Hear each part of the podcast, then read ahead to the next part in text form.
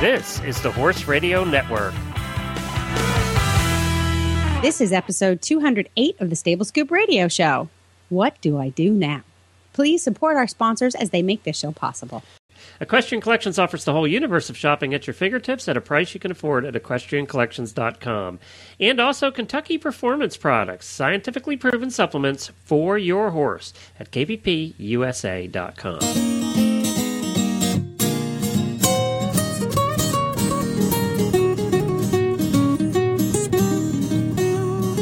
Welcome to the Stable Scoop, with weekly shows delivered right to you. With Helena and Glenn the Geek, live from the stable, it's every week. They'll bring you the news through hail, high water, while using their tails as their own fly swatters. So sit on down and laugh till you poop, cause it's time again for Stable Scoop. Stable Scoop. The Stable Scoop. Stable Scoop. This is Glenn the Geek. And this is Helena B. And you're listening to the Stable Scoop Radio Show on the Horse Radio Network. Oh, productivity has been down all across the world the last two weeks as people try and recover from staying up late every night watching Olympic sports that they know nothing about, nor do they care about, but they watch anyway. Uh, right. right. I at least watch sports that I know plenty about. Did you know trampolining was an Olympic sport?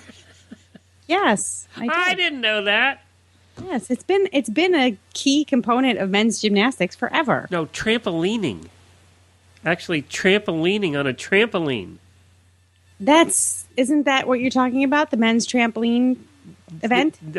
Well, not part of the gymnastics. This is separate. This is trampolining on a trampoline like you get in your backyard. Oh, that's right up there with table tennis, which I don't care who you are or how much those people sweat. It is not an athletic sport. Can I thank uh, the Olympic Committee, though, on behalf of every man in the in the entire world for for bringing beach volleyball onto the Olympics? Can I thank everybody for that? I just wanted to say that. Uh, just get that out right now on behalf of all men everywhere.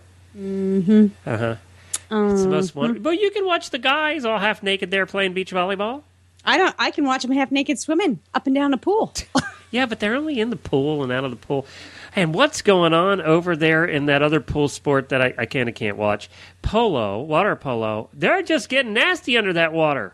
What's going on there? I, I it bores me. I have not watched water polo. I'm sorry. Pulling each other's bathing suits off under the water. Ew, really? Yeah, oh God, I'm glad I caused oh, a big no, no, thing. it caused a big thing. It actually went out live on. Uh, they were doing the underwater who did shot. that? Who pulled who? Uh, American pulled uh, one of the opponent's uh, bathing suits and uh, gave full shot of uh, of the boobies on the top. To oh, on the watching. top. It was a, a female's. Yeah, yeah. Well, that's just fresh. That's fresh. Ooh. There's Ooh. video for all the guys who missed it. You can just look it up. Um, so right. Well, that went out live. Uh, yeah, so it's actually it's been no wonder you've been watching polo, water polo. Oh, Actually, that's kind of hard to watch because you you only see the tops of their heads bobbing around. I know exactly, which is why it's boring and I don't watch it. Yeah, but the the uh, the horse sports have been terrific. United States hasn't fared so well. Neither has Canada. But boy, the British have. They really deserve. They worked hard, and they've deserved what they uh, all the medals they've received d- during the equestrian time over there. How cute is Mr. Skelton, though? Yes. How cute. How Nick cute. Skelton.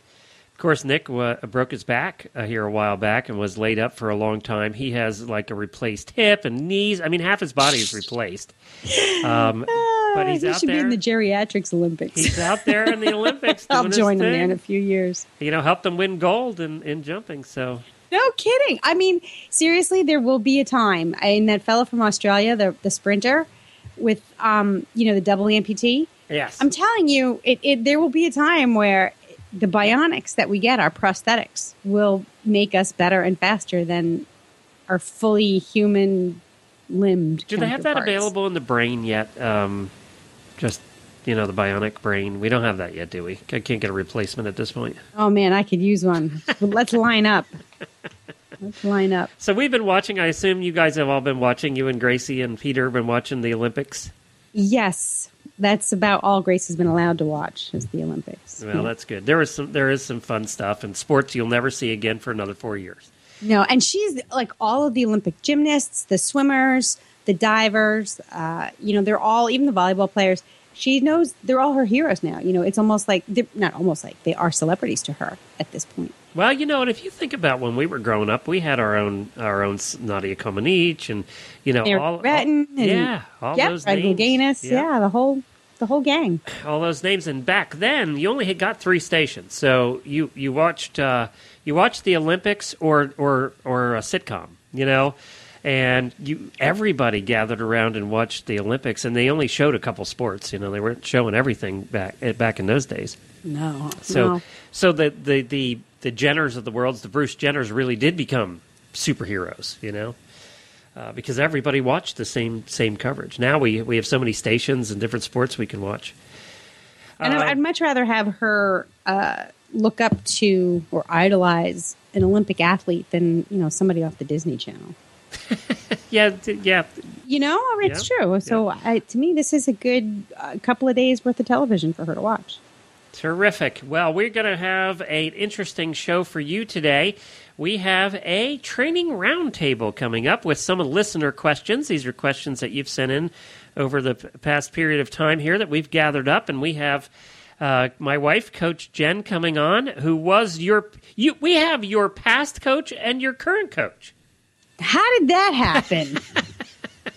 How did that happen? I'm going. I'm going to be under the bus, aren't I? Somebody pack me away. Yeah, you They're should going to put uh, under the bus. be careful to wrangle this and keep it under control because it could go downhill quickly and not to your benefit. Yeah, I know. I know. That's okay. You know what? I'm humble. I'm humble. I I, I am a crappy rider.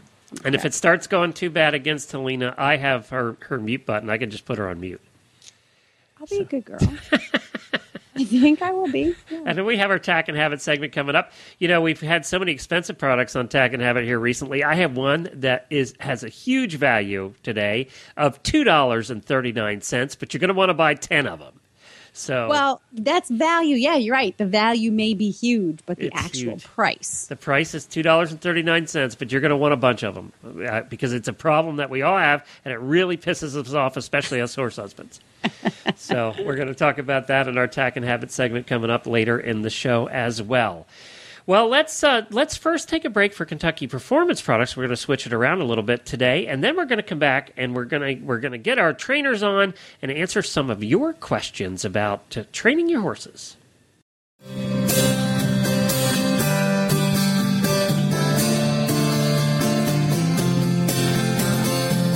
Hi, Glenn the Geek here from the Horse Radio Network, and I'm here with Karen from Kentucky Performance Products with a sensible supplementing tip of the week. We're going to talk about omega fatty acids' role in equine nutrition.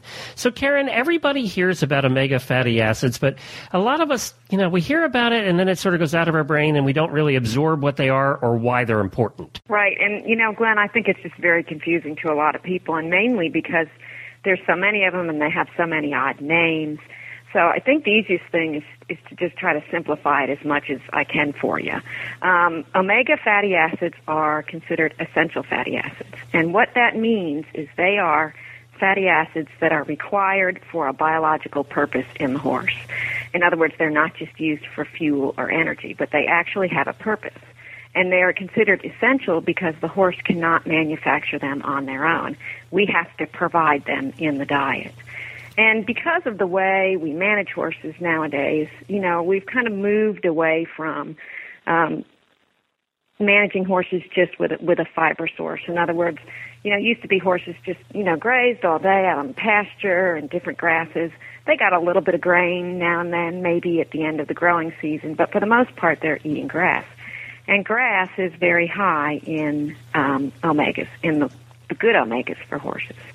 So there's two kinds of omega fatty acids. There's omega 3 fatty acids and omega 6 fatty acids. And horses need both, but they need them in the correct ratio. And if you look at the ratio of omega 3s to omega 6 in different feedstuffs, if we look at grasses, we see that grass has five um, parts omega 3 to one part omega 6. And since grass is really what horses um, would eat naturally, that leads us to believe that the ratio for omega 3s to omega 6 in a horse in nature would be more omega 3s than omega 6s. So does Makes that sense. make sense? Do you Makes have any sense. Yep. questions Yep. on that so far? So what we're looking at is we don't really know. They haven't. The researchers have not determined what exact the exact perfect ratio of omega threes to omega sixes in horses, but we know that they need more omega threes than sixes. And we're looking at somewhere between a three to one to five to one ratio in the diet. That that seems to be a good spot to start, or a good thumb rule. Unfortunately, um, because we've changed the way we manage horses over the years, we feed hay and we feed grain and that has inverted the ratio. In other words, most of our horses are getting more omega 6s than they are omega 3s. If you have an inverted ratio, in other words, if you have more omega 6s than omega 3s, then you have more inflammation in the body than you normally would if you had a higher amount of omega 3s. So the omega 3s, as they move through the system, tend to be anti inflammatory, and the omega 6s, as they move through the system, tend to be pro inflammatory. Your horse can use either 3 or 6, and they will use whatever is provided to them. But the result could be either beneficial or not so beneficial to your horse. Now, your horse does need some of both, but that ratio is very, very important. How do I then turn it around to get more omega 3s back in than omega 6s? Well, there's a couple of things that you can do. Um, grass is absolutely, you know, again, it, it's what nature intended horses to eat, so it's a very good source of omega 3. So if you can allow your horse to graze for the majority of the day, then of course that's almost. Which our horse would turn into a, uh, uh, you, you could fly him across the sky because he'd be a hot air balloon at that point. That's right. A lot of horses can't because we've improved our pastures so much. Um, so using feeds that are lower in um, omega sixes and higher in omega threes are something that, that you can do. Now, forages, um, both hay and pasture, will contain more omega threes than omega sixes. So grass and hay is good for your horse, and we all know that you know that needs to be the basis of your diet. Um, some oils will contain more omega threes than sixes. A lot of people um, are using flaxseed now, and flax is higher in omega threes than omega six.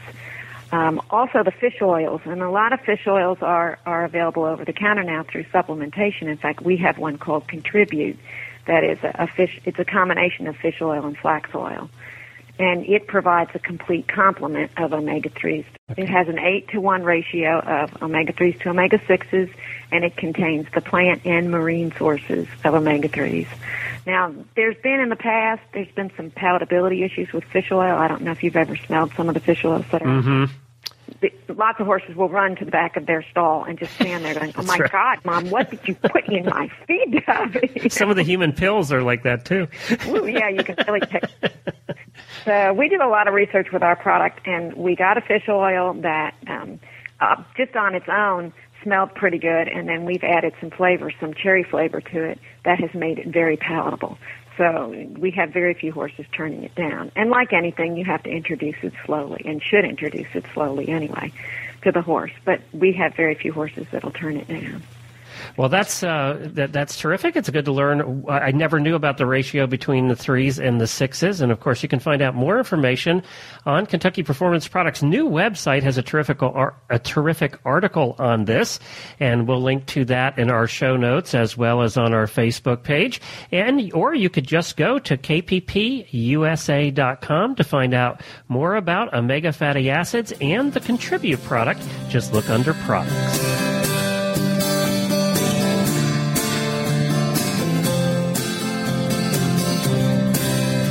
Well, now we're, we're going to bring up two of Helena's favorite people, her ex trainer and her current trainer. Why don't you introduce them both? My ex trainer, gosh, that sounds so insidious.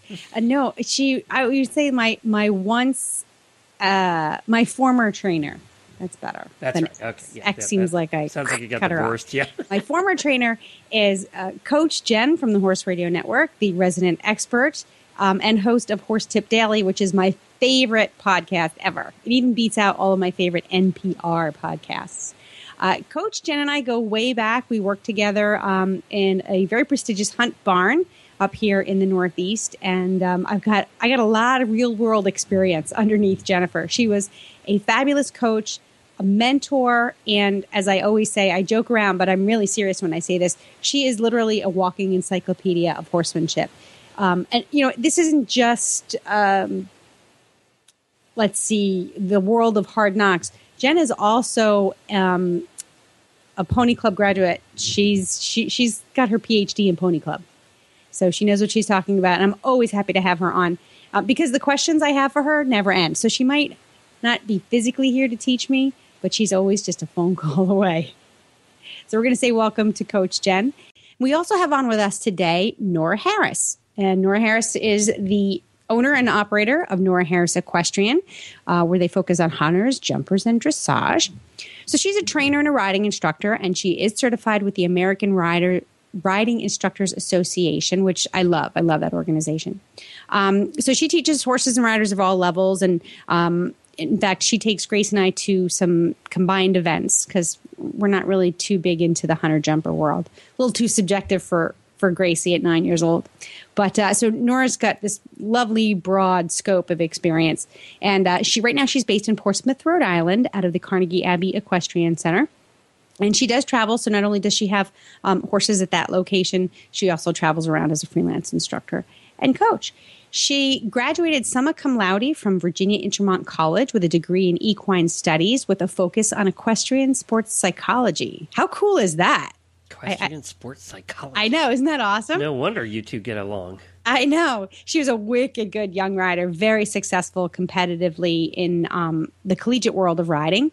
And um, she even worked for some top notch professionals like Olympian Leslie Burr Howard and um, got a whole host of experience with warm blood champion warm blood breeders suzanne and joe hutton of dream hill farm. If you take a look at dream hill farm's website you'll drool over some of their babies.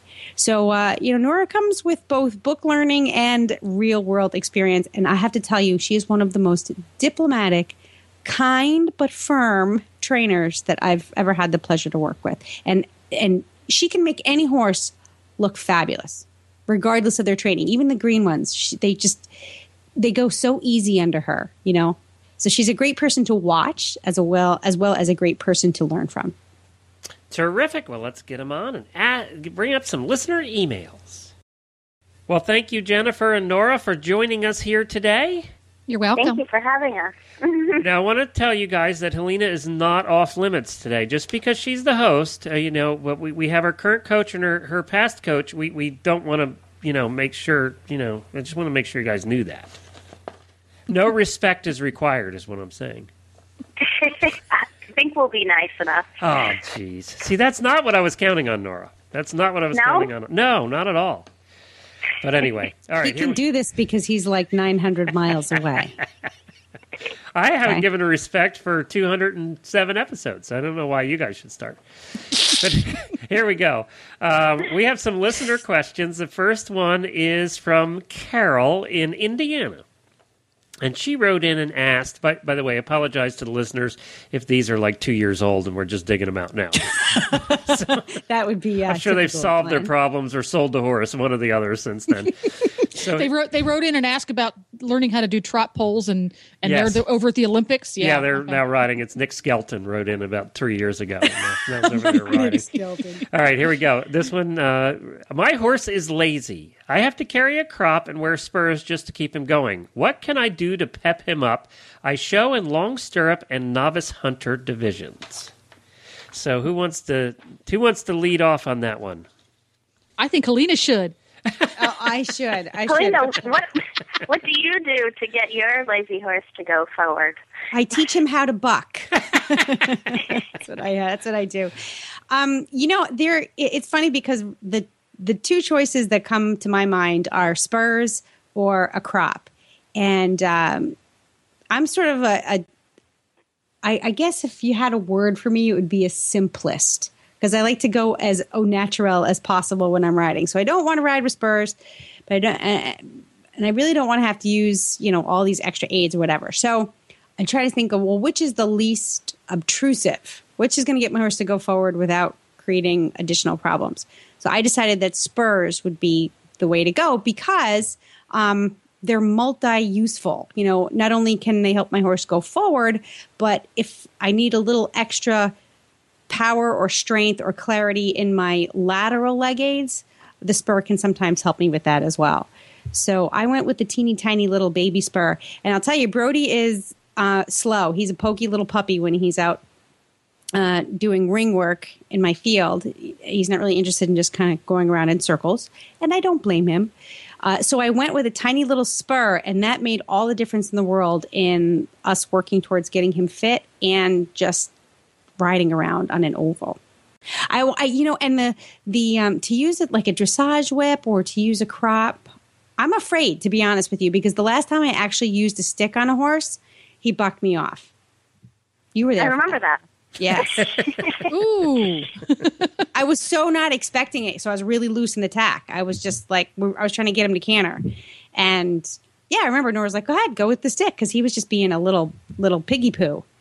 And yeah, I tapped him with the stick and kaboom, dirt sandwich. Nora? I I kind of agree with that. I like to put a little spur on my riders as opposed to a lot of stick, especially if you don't know the horse. There always seems to be a lot of aggression involved also when you're using a crop on a horse. And I don't think that that kind of emotional action is always a, a positive factor for a horse. I think it sometimes creates more problems or a more sour horse that feels like it's being attacked um, than actually brightens them up and, and gets them to go forward. So I agree. I think that the spur is is a better choice for the most Yeah. part. Because you can you, you can use it or not use it, whereas a stick, it's just you use it. You, you know, it's it's hard to tap lightly or not. I mean, you can you can control the strength or power in your use of the stick, but I think you have a lot more control over um, the intensity of the aid with a spur as opposed to a stick. As Yep. long as you have control over your leg, of course. True. so for the, the beginner beginners, that that isn't always a good option. But I think for the experienced rider who has leg control, that's that's the best bet in my book. Jennifer? Well, um, I'm going to come at it from a different angle since Carol says she carries a whip and uses spurs. Yeah, she uses them both already. She's So then what do you do, you know? So what I'm guessing is she has taught her horse that whips and spurs are to be ignored and they don't really mean anything at all. Which you, I'm sure you've seen this again and again, Nora. The um, the rider who carries a whip, either it's a little short crop or a big long dressage whip, and they tap the horse and they tap the horse and they tap the horse and they tap the horse and they tap the horse. And after oh six or eight million taps, the horse says, "Well, that doesn't mean a daggone thing to me, so let's just ignore it." And then they get a bigger whip. you see that a lot, and, you know. Um, Yes. So I'm going to um, throw Carol under the bus and say, Carol, this is a communication problem, and you're the one that's not communicating. you need to reteach what forward is. The horse just obviously doesn't know, and whatever aids you're using with your stick and your crop and your legs aren't getting the point across. So, a really easy, fun exercise to do this with, um, and I see it all the time in clinics that I go to, is transitions f- between gaits and within gaits. That means you can go from walk to trot to trot to walk, from walk to canter to canter to walk, um, from fast trot to slow trot. It that is not real important. The importance is that you get an effective transition and you get a timely transition. So when you say from walk to trot, you go from walk to trot and you do it now.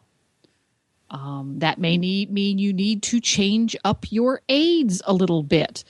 Um, when you think about it, how often do we do a transition when we're riding every day? Helena, when you ride in a given day, if you're not working on transitions, and I know you just got a new horse, so you're working on lots of stuff, how many circles do you do before you do a transition to something else? Mm, three, four. Four. Yeah. So so you'll do you'll do five or six or seven minutes of trot work, and then you'll walk. right. Well, so that doesn't create a lot of transitions. no, right. unless I'm working on transitions. Well, Unless no, you're I'm- working on transitions. And I I'm a know you, you work on though. transitions. I do. I try to incorporate transitions into my work. So in those four or five minutes, I do try to throw in a couple of transitions. I'll come down from from a trot right to a halt, and then right back up into trot again. Uh, so I do kind of mix it up. Number one, to make sure the horse is listening, but number two, to uh, make sure he's using the hind end because I tend to find horses that like to drag themselves around on their front end. Yeah. But I'm different. That's me. So if you if you're doing that, and let's say you're going to do you're practicing transitions, you're going from walk to trot, and you're going from halt to trot, and you're using those three back and forth and back and forth. And after about a half an hour, the horse gets more sluggish. What's going wrong? Hmm. The rider is obviously telling the horse the wrong signal. He's getting the trot, but for some reason he's being demotivated. So again, rider error, Carol. It's not the horse. He's being demotivated. It's never the horse. But could we also say that maybe is it possible that the horse just doesn't want to go, want to go forward because he doesn't feel well? Exactly. Well, and we have to assume that there is because there's only two reasons the horse won't move forward: either a physical barrier or a mental one. And we're going Okay. to assume that there's no physical barrier. So let's say that for for the the purposes of our conversation today, we're going to rule out the physical barriers. We're going to say that Carol has gone ahead and said, you know what, my, all things being equal, my horse is otherwise healthy and fine. He goes forward um, freely when not under saddle. I mean, that's Well, another another another option to look at it is to how to make the horse fresher in the mind. Um, you know, if if all training aids are going well, then why not take the horse out of the ring and see if we can perk his interests and make life a little bit more interesting for him. That's course, a good that- he's just. You think he's just bored? there. Yeah. Yeah, a lot Yeah. of times they do get bored, especially I know with a lot of the hunter type equitation type horses, they do just go around and around and around. And a lot of them, you take them out of the ring, and you if you have a nice field to ride in or a soft uh, grassy edge to a road, and get them out and get them moving around and looking at nature and and and other things and not just sand and jumps. I think that really helps to keep the, the mind of the horse fresh. And then when you return to the ring, sometimes that, that freshness stays. And that would be Good sort idea. of an easy fix. Yeah, Yeah. good An cross easy training. fix for, for, for everyone. And it didn't cost you anything at the tack shop either. No. no. and no extra training sessions or lessons. Just go out the gate, take a walk down the road and back. Go out the gate. And if you go trail riding with me, you're guaranteed to have a turkey land on your horse's head. That'll spice spice things up a freshen You them had a turkey land on your horse's head? Yeah, when when we went trail riding in Pigeon Forge and we were there last summer, we went and Jennifer drugged me out trail riding and said, "You have to go trail riding with me up, up the mountains there, in uh, in the uh, uh, it was in western Tennessee, or eastern Tennessee rather." And we we did this lovely trail ride with this nice guide, and I had a great horse. And first thing we head out, we go over this tiny little bridge with some trees above it, and this turkey flew down from the top of the tree and land and hit my horse's head. That's your duck. Now- That's like your duck. That's your turkey. No longer a Only duck, you it's have a a turkey turkey. now. Leave it to Glenn to have a turkey. So yeah, things can be exciting when you trail ride with me. All right, next question. Uh, this is from Cindy in California. I've been successfully showing my eight-year-old quarter horse gelding at unrecognized shows, and now I want to move up to some rated shows. How can I teach my horse to tuck his knees over fences? Ooh, quarter horse jumping. Wow. Wow. There's one. Yeah. Who wants to take this one and lead off? Um, not me. Jennifer, Nora, I- jump in. I uh, gymnastics, gymnastics, gymnastics is the best way to teach your horse how to use his body properly over the jumps or in the most stylish manner. Um, depending on the level of the horse and rider, um, lots of times small gymnastics are appropriate. They don't have to be enormous. Um, and trotting in is always a good option for those gymnastics so that the rider doesn't need to worry about uh, a distance to the gymnastics and then getting out. Um, so I would say trotting in over a small cross rail, canter one stride to a vertical, canter one more stride to another vertical, and teaching the horse to go straight and use his body and adjusting those distances appropriately so he so he can use his body well would be my my number one recommendation. Love gymnastics. That actually, when you described that line there, was sounded. I, I could visualize it very clearly in my mind, and it was very inviting. I was like, "Oh, I want to go. I want to do that right now." And it should be, and it also teaches the rider to to have a good balanced position and to ride straight and to jump with the horse instead of maybe ahead of the motion or behind the motion. Um, builds confidence too in in both horse and rider and strength. Gymnastics. So I'm a big fan. I'm a gymnastics girl. I am absolutely on your page, Nora. And might I add, if you want to get the full effect, um, in the spirit of the Olympics, if you get your horse some nice uh, lycra shoulder guards and maybe a little bit of twinkle for his eyelids, he could be outfitted like a proper gymnast, and then go to town. Oh, just make sure he sticks his landing. no, I, I, don't know if we want to stick the landing. Yeah, I, am thinking that that's probably not a good idea, and I don't even know much. Uh, uh, let me ask you a question then about uh, about gymnastics and um, oh well actually or what it means to go from an unrated show circuit to the rated show circuit. Uh, obviously, we want form, uh, form and function. I, I believe that they they go very, very closely together, and really one doesn't necessarily follow the other. I think a horse can learn one so that they can perform better with the other. For example, form, if you have nice form over jumps, really what you're doing is you're being an effective rider over jumps um, or on the flat, whatever it is that you're doing. So, why does it matter then when you're going from an unrated show circuit to a rated show circuit that form should be so much more important? Or is it really function that we're talking about because you're getting more competitive at that level?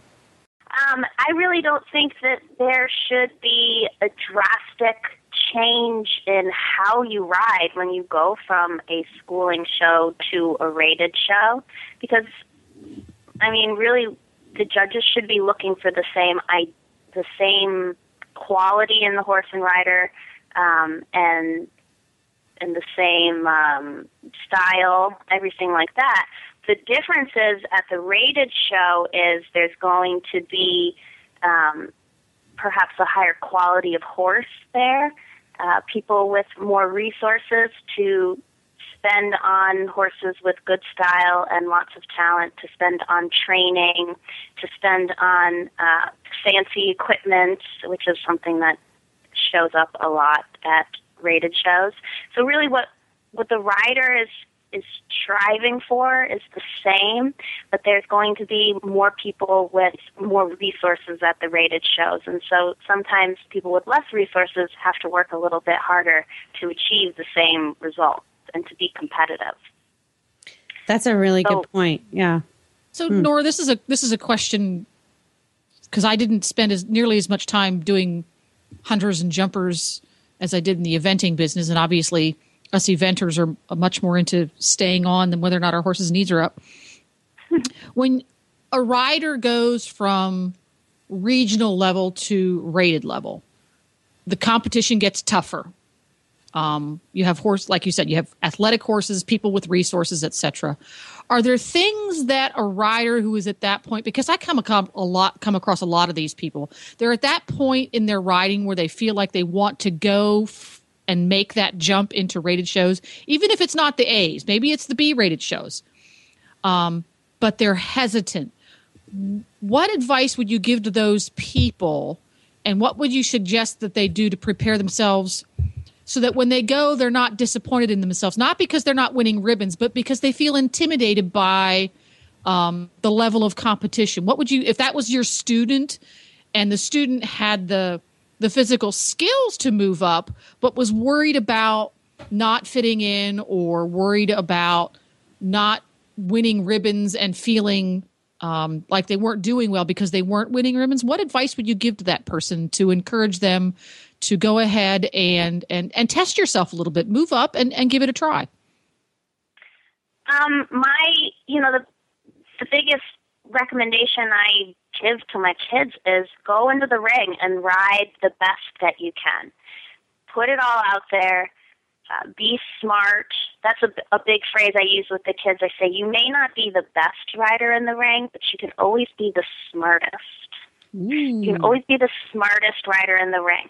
So use the tools that you have in your toolbox, right? Uh, be thinking, thinking ahead of what you're doing, and and give it your best best go lay down the best trip that you can. And then it's really up to the other riders. I mean, you can't control who shows up. You can't control if there's a nicer hunter or one that jumps in better form. But you can put your horse at the best place in front of those jumps and give him the best chance to show off his best form. And that's all you can do. You can't control who else shows up in the ring that day. So if you give your horse the best chance, even if you don't pin, you don't get a ribbon, or you don't win, at least you know you did the best you could. And the rest is really up to whoever else shows up that day and how well they ride.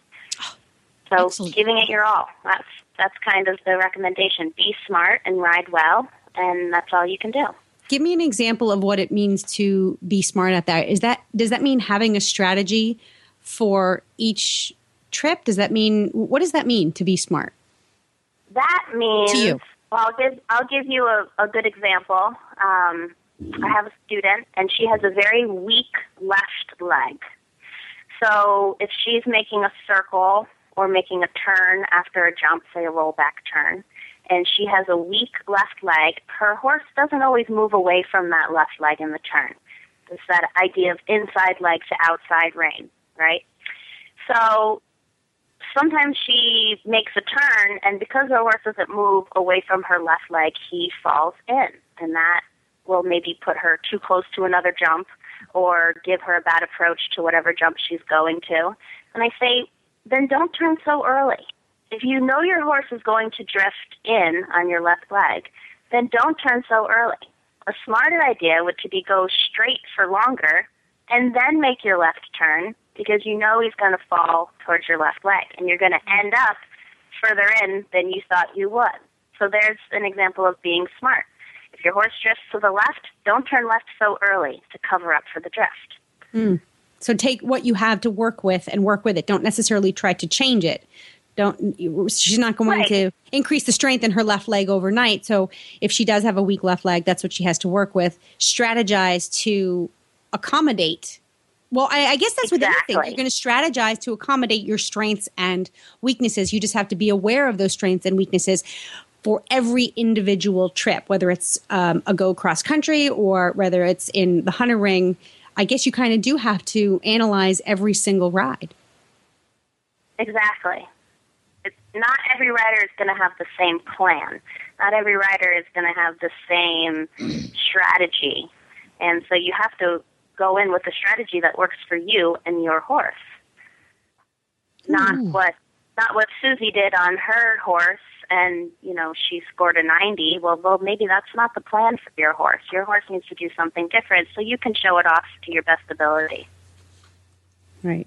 Great advice. That that's great. I really love that that Nora. The uh, ride sm- that's a really good example of riding smarter, and I suspect there are a lot of us out there um, that you you just you you see the big picture, the whole round, but you really need to break it down to those small pieces and make sure every single piece, um, from trotting in and doing your warm up circle to transitioning back to a walk after the last fence, every single individual piece, just like individual pieces of a dressage test, really need to be ridden at their maximum for that particular team on that particular day.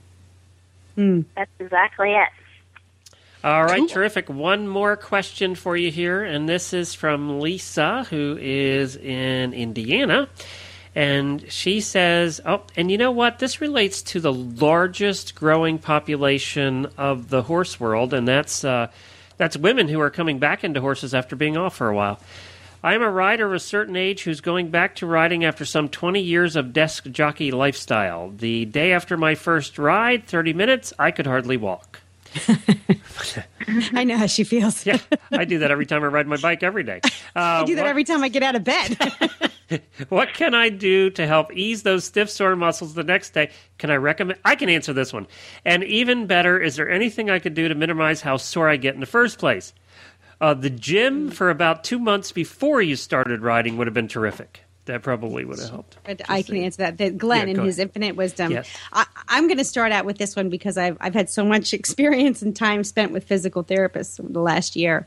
Um, I, you know, to reduce muscle soreness, it's you can reduce the pain and the inconvenience of muscle soreness by um, I'll tell you ice and Jamie Cohen, our equine sports massage therapist who has been on uh, several times on the Horse Radio Network, he is a big fan of ice, and he definitely uh, got me on the ice bandwagon along with my physical therapist.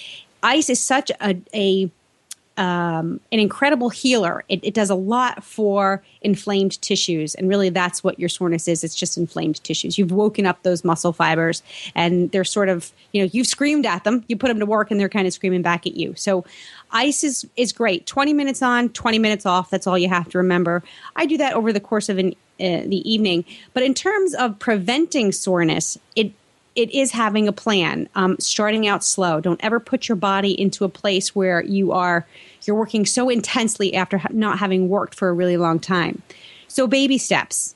And if you're the impatient type like i am just do lots of baby steps you know um, getting into the saddle sometimes just sitting and walking. When i first got back into the saddle after um, my acl surgery all i did was sit and let my body get reacquainted with the muscles that are required for sitting up straight in the tack. And then it was, well, let's just squeeze my legs to move off at the walk.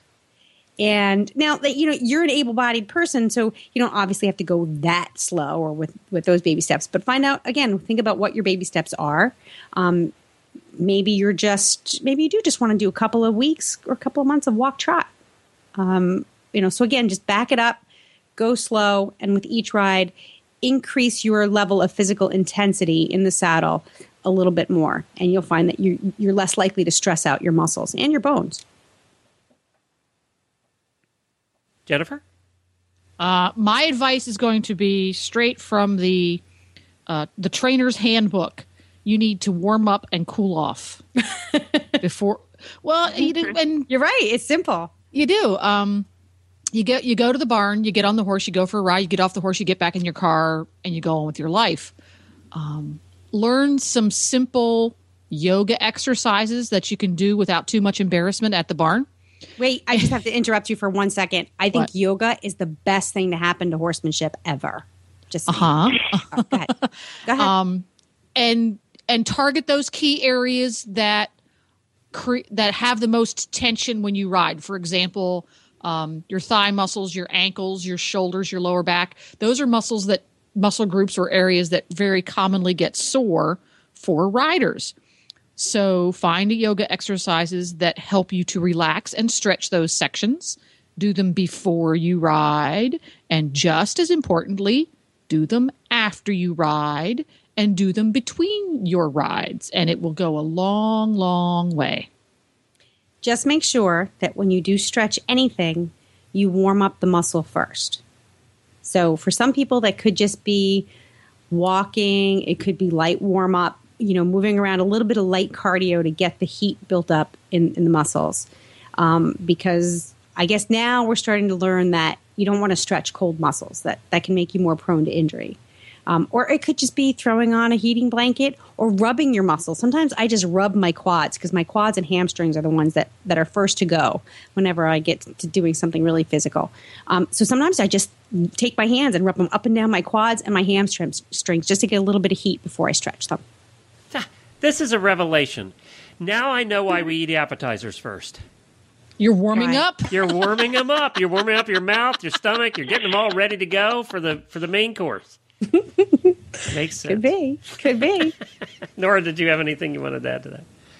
Um, no, I Okay. I agree with Jennifer and Helena. Stretching, um, stretching, stretching, stretching. I have a lot of young students who have sore backs, and they go to the chiropractor and they get massaged, and that can all be very expensive. But what you can do at home is just stretch, stretch the hamstrings, especially the hamstrings, because that's really what pulls the lower back out of uh, out of orders. Hamstrings and hip flexors. So, Oh, the hip yeah, flexors. I'm Ooh. stretching. Yeah, Mine are like flexors. iron. you know, I, I one of the things that's nice about yoga, uh, just another plug for yoga here, is that uh, again, for those of you who might be impatient, I always hated stretching before any of my sports. Just ugh, and like so impatient. Let's just get to the fun, fast stuff already, right? One of the things that I found that's really nice about yoga is it is self stretching, but the positions make it feel like a massage. I had one inst- yoga instructor just say to me, she had given me something. I, I, you slip one arm under another, you're laying on the floor, you're all twisted up. It felt so good. It was like she said, "Isn't that just yummy?" And so it was this uh, other way of uh, stretching that didn't really feel like you were stretching. It felt like you were treating yourself to a massage. And nobody's believing her. What? It's true. The problem there is I have I have to have a a um. I have to have a pit crew nearby to get me untangled if I do that kind of stuff. I mean, It's stuff. easy. They have they have yoga for people like you, Jenn. and we're going to end on that. Yoga for people like, Like. Jenn. Pick the remote up, put the remote down. The remote up, the remote down. Well, guys, thank you so much for joining us today. Nora, what's your website? www.noraharris.com. All right. And of course, you can find Jennifer over at horsetipdaily.com. Thank you both. I hope we can do this again sometime in another two years when I have more listener questions. Thank you for having me. Bye, guys. Thanks. well, that was fun. We, we're going to have to do that more often. And if I you, think this is my favorite Stable Scoop episode ever. you say that You've every said that before. No, this is really it. This trumps them all. I get to talk training issues with my two expert training, like wing girls. Well, if you have any training questions or any questions at all about your horse, send them over to uh, Helena, H E L E N A, at horseradionetwork.com, and we'll try and get them answered by somebody on a future show. We know a lot of people here in the horse world, so we can certainly find somebody to answer some question or another. We'd, we'd love to hear from you. Now it is time for our Tack and Habit segment.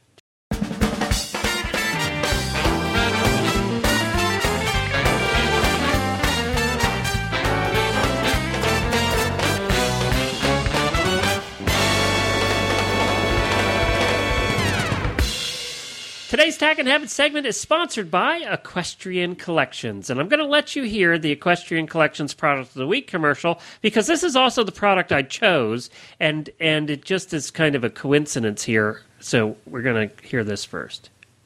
Hi, Glenn here from the Horse Radio Network with Debbie from Equestrian Collections with the Equestrian Collections Product of the Week. Hi, Glenn. You know, I want to ask all of our listeners doesn't it just make you crazy when your spray bottle just doesn't work? It either leaks or it breaks and you, you're squishing that thing and nothing comes out and you can't get underneath your horse. Well, I have the perfect product. It's the Kelly Just Anyway spray bottle nozzle. For less than two dollars and a half, we send you this spray bottle nozzle. You can put it in any spray bottle, you know, of the normal size that you use for your for your fly spray and stuff and you can go underneath the horse. It works upside down. It works. And it doesn't leak? It doesn't leak, and Oh, you know it doesn't break. It, these things, I am always throwing them out and getting new ones in, and these are really, really good. We completely, you we use them here, and we just think they're great. Um, the, the it's a nine-inch little hose there, but you can cut that off if you need, if you have a shorter bottle. So you know you can. It works in several other types of bottles, and for two dollars and a half, it would make the perfect little gift for somebody at your barn that's having a birthday, or you know, for a stocking stuffer as the holidays approach. It's just, and they're in stock too. So get them while they're hot. Well, I, and it doesn't leak, right? Doesn't leak. because that's the worst thing. You're there spraying, you turn the bottle over to get the bottom of the horse, and it leaks all over your hands. And then you gotta wash your hands. You got fly spray all over you. It, it's, it's just you know it's one of those things we all have to deal with as horse people that that I didn't know there was a solution for. So now there's a solution for less than two and a half bucks. You might as well buy ten of them and replace all your bottles. Well, that's exactly right. And you can go on our website, www.equestriancollections.com, and just search for Just Anyway spray bottle, and it'll come right up for you. Terrific. EquestrianCollections.com. All right, so now I'm picking an expensive product, as you heard in that commercial. It's I'm choosing that product because I am so excited about the Kelly Just Anyway spray bottle nozzle. Now they couldn't have had a more hard name to say. But this is a spray bottle nozzle worth $2.39 that can squirt upside down and does not leak. How much does it drive horse husbands especially crazy and, and, and you guys when you turn your bottle upside down and it leaks or you're trying to squirt underneath and, it, and the fly spray leaks all over your hands? I hate that. I do too. I do too. That's like when you're giving your horse a, a bath and you're spraying his ears with water and it all it drips down your armpit. Oh, I hate it. I just hate that. And- Peeve. Well, now they're claiming that this nozzle really works, and they said she said Stephanie has used it from their company. So I had a minute to call Stephanie back and say, "Does it really work?" So here, let, you can hear that short conversation. Okay, Stephanie from Equestrian Collections, I've been told that you have actually used this this miracle spray nozzle from Kelly. That actually you can turn it upside down, and that's one of my bet, biggest pet peeves as a horse husband is when I have to do the fly spraying or when I have to put Show Sheen on or anything, and you turn it upside down, it leaks all over your hands. So It it works great. It it lets me get that fly spray in all the nooks and crannies where the bugs like to bite that you can't get the fly spray in, and my hand stays dry, and it and it continues to spray. It doesn't you know just empty the little tube that's in the top Yeah, and yeah. then you can't spray it anymore 'Cause- because it has a little nozzle at the bottom of the nozzle so that when you turn the the liquid upside down it it will pull it from the bot from the, the bottom so it, it works great So there it is. Stephanie says it works. You can spray upside down, and the neat thing about this nozzle, it has it has a hole at either end of the little pipey thing. So if it is upside down, it's still picking up. It, it it works upside down too. That's why it works upside down too, is because it draws from either end of the nozzle pipe. Isn't that a cool idea? So it's it's just the top. It's not the whole spray bottle. You can put it on any old spray bottle. you bottle. put it on any old spray bottle. That you know those those screw tops are standard yeah. for most yeah. of the fly sprays. Like and your spray stuff. spray comes in, Show Sheen and, I have to spray upside down a lot because I have to spray Beaker's tummy twice a day because there's bazillions of of blood sucking insects in his paddock. I already told a Um, question. why haven't you already we're bought me half a ordering dozen ten of of these? these because you might as well order ten of them, one for every bottle, at that price. I mean, why not? we go, Jennifer, what is your at the moment? I know that you're searching for the holy grail of insect repellents, but what is your uh, preferred fly spray right now? oh, I'm glad you asked. Because Um, yeah, that was a question well, we, as me. as regular listeners to Horses in the Morning and Horse Tip Daily know, uh, we do have a mosquito problem here in Ocala. Thank you, Tropical Storm Debby. She brought out the mosquitoes in full force.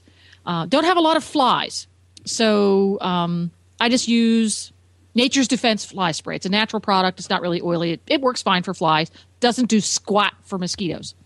So, after a bit of surfing on the internet, I found um, some research that indicates that catnip is a good mosquito repellent. really? So I took the beast's catnip. Every time I get the thing out to make some fly spray, he looks at me like, "Why is that's mine?" And I made catnip tea with it. I heated up some water, put some catnip, just you know, catnip leaves like you buy for your kitty, and I put them inside of a uh, coffee filter and tied the coffee filter shut so it would Yeah. go in the, and put it in the hot water and put about two tablespoons of rubbing alcohol in the water as well.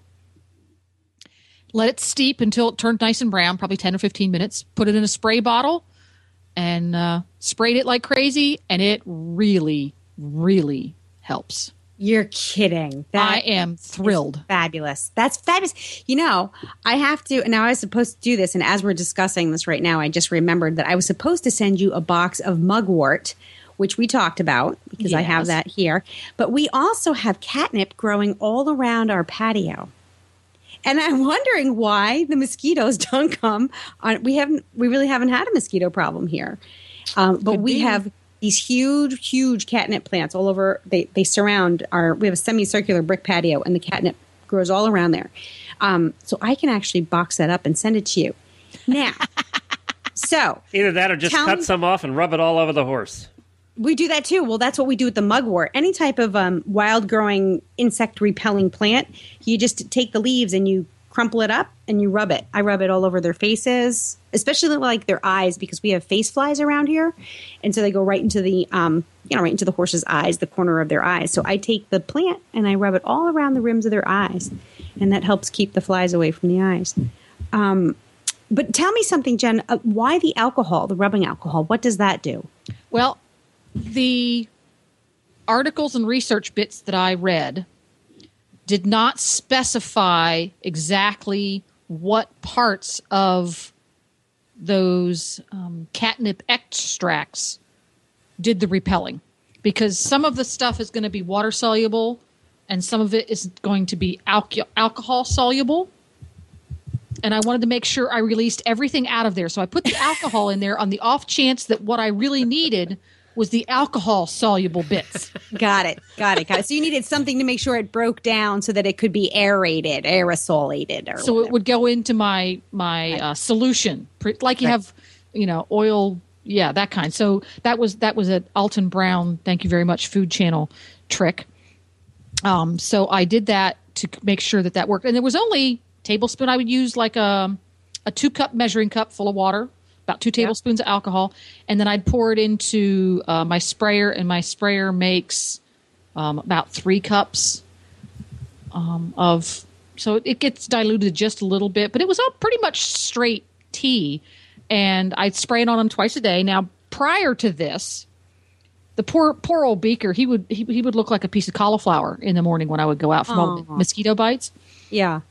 and significant reduction. More than I would say seventy five percent fewer mosquito bites if I put it on him twice a day.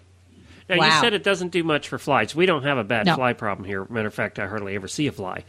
Um, Doesn't do squat for flies, yeah, it's just just it- it's definitely Okay. a mosquito thing. and it doesn't smell hardly at all. Okay. yeah. now, the yeah. one problem we've been having is every stray cat in the neighborhood is attached to his face in the morning. But other than that, it's been fine. Yeah, and that's a problem because I never thought of that, Glenn. Remember the next door neighbor's cat came over here and got loose and came over here to our house? Yeah, he was he was Could following be the horse. why. light bulb moment, light bulb moment at Horse Radio Network. Ah, well, I have to say, one of the things that I noticed in my new fly repellent, I actually went to a tack shop and and paid retail for two fly sprays. I tried two. I, I- I said, you know, my teas because I've been making teas of all kinds, and they have not been working against the big biting horse flies. And You have a lot of those. You know Uh, what we works do. We against have a- those, Alina? what? Nuclear fallout. Yeah, no kidding. I, I know, or or like a bug shaped rifle. So I don't know something I could nail those things. But they bring out the violent side of me. A 22. So the deer, the deer, yeah, the deer flies and uh and the big biting horseflies. So I went to I, paid retail, eh, which is painful for me because I don't normally have to do that. Uh, and I bought a bottle of Absorbine ultra shield green because I like to keep it as natural as possible. I've tried some of the black bottled commercial fly sprays and the chemical smell is so strong it just sends off all kinds of bells and alarms in my head like nobody should be breathing this stuff in so i went for the ultra shield because it's green and i am so pleased um, you know a lot of the other fly sprays say oh you only have to put it on every 14 days every five days this says every couple of hours like every eight hours which i thought well at least that's a little more realistic claim It's honest. uh, it's it's honest. So that means to me, uh, you know, every four hours or five hours, I go out and give them a little reapply. It's been really great at keeping the biting flies away. I mean, great. I'm very impressed. And this the particular sprayer they have sounds a lot like the one that we're featuring today. Um, well, you can turn it upside down, but it almost vaporizes the spray instead of like a wide stream of liquid. It it mists Super fine, yeah. it's super fine. I love that. Um, and of course, that can be found at Equestrian Collections as well. So if you're looking for this uh, just anyway spray bottle nozzle, you can also check out. They have refill bottles too, the Ultra Shield Green. Oh, They have so the big can- gallons. Yeah. Yeah, I've used, I used the green the year it came out. I got a sample of it from the folks over at WF Young, the Absorbine people, Yep. um, to help. And just wanted some feedback on testing, and I had the same result. I used it last summer in Kentucky, and I was very pleased. That in Kentucky, biting flies like you have, we have the little black what we used to call house flies, like crazy. Yeah. And I found it to be very effective. Um, the horses weren't offended by the smell. It didn't have any issues with rashes and stuff.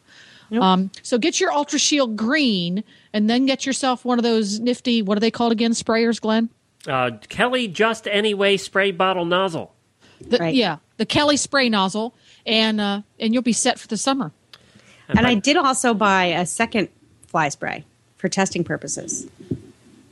I bought, I bought. Well, many years ago, I worked for. Uh, I had a client, uh, a woman by the name of Jenny Elliott, who started a company called Comcoat. I don't know if you Oh, guys have ever heard of Oh, Comcoat. yeah. Right. So I did a lot of her marketing for her, and uh, it- so she sent me, you know, free samples of her product, which I absolutely love for a, a multitude of, you know, sweet itch, rain rot, chiggers, healing wounds, all kinds of wonderful things. And so uh, the company has since been sold, and it's now owned by Manna Pro.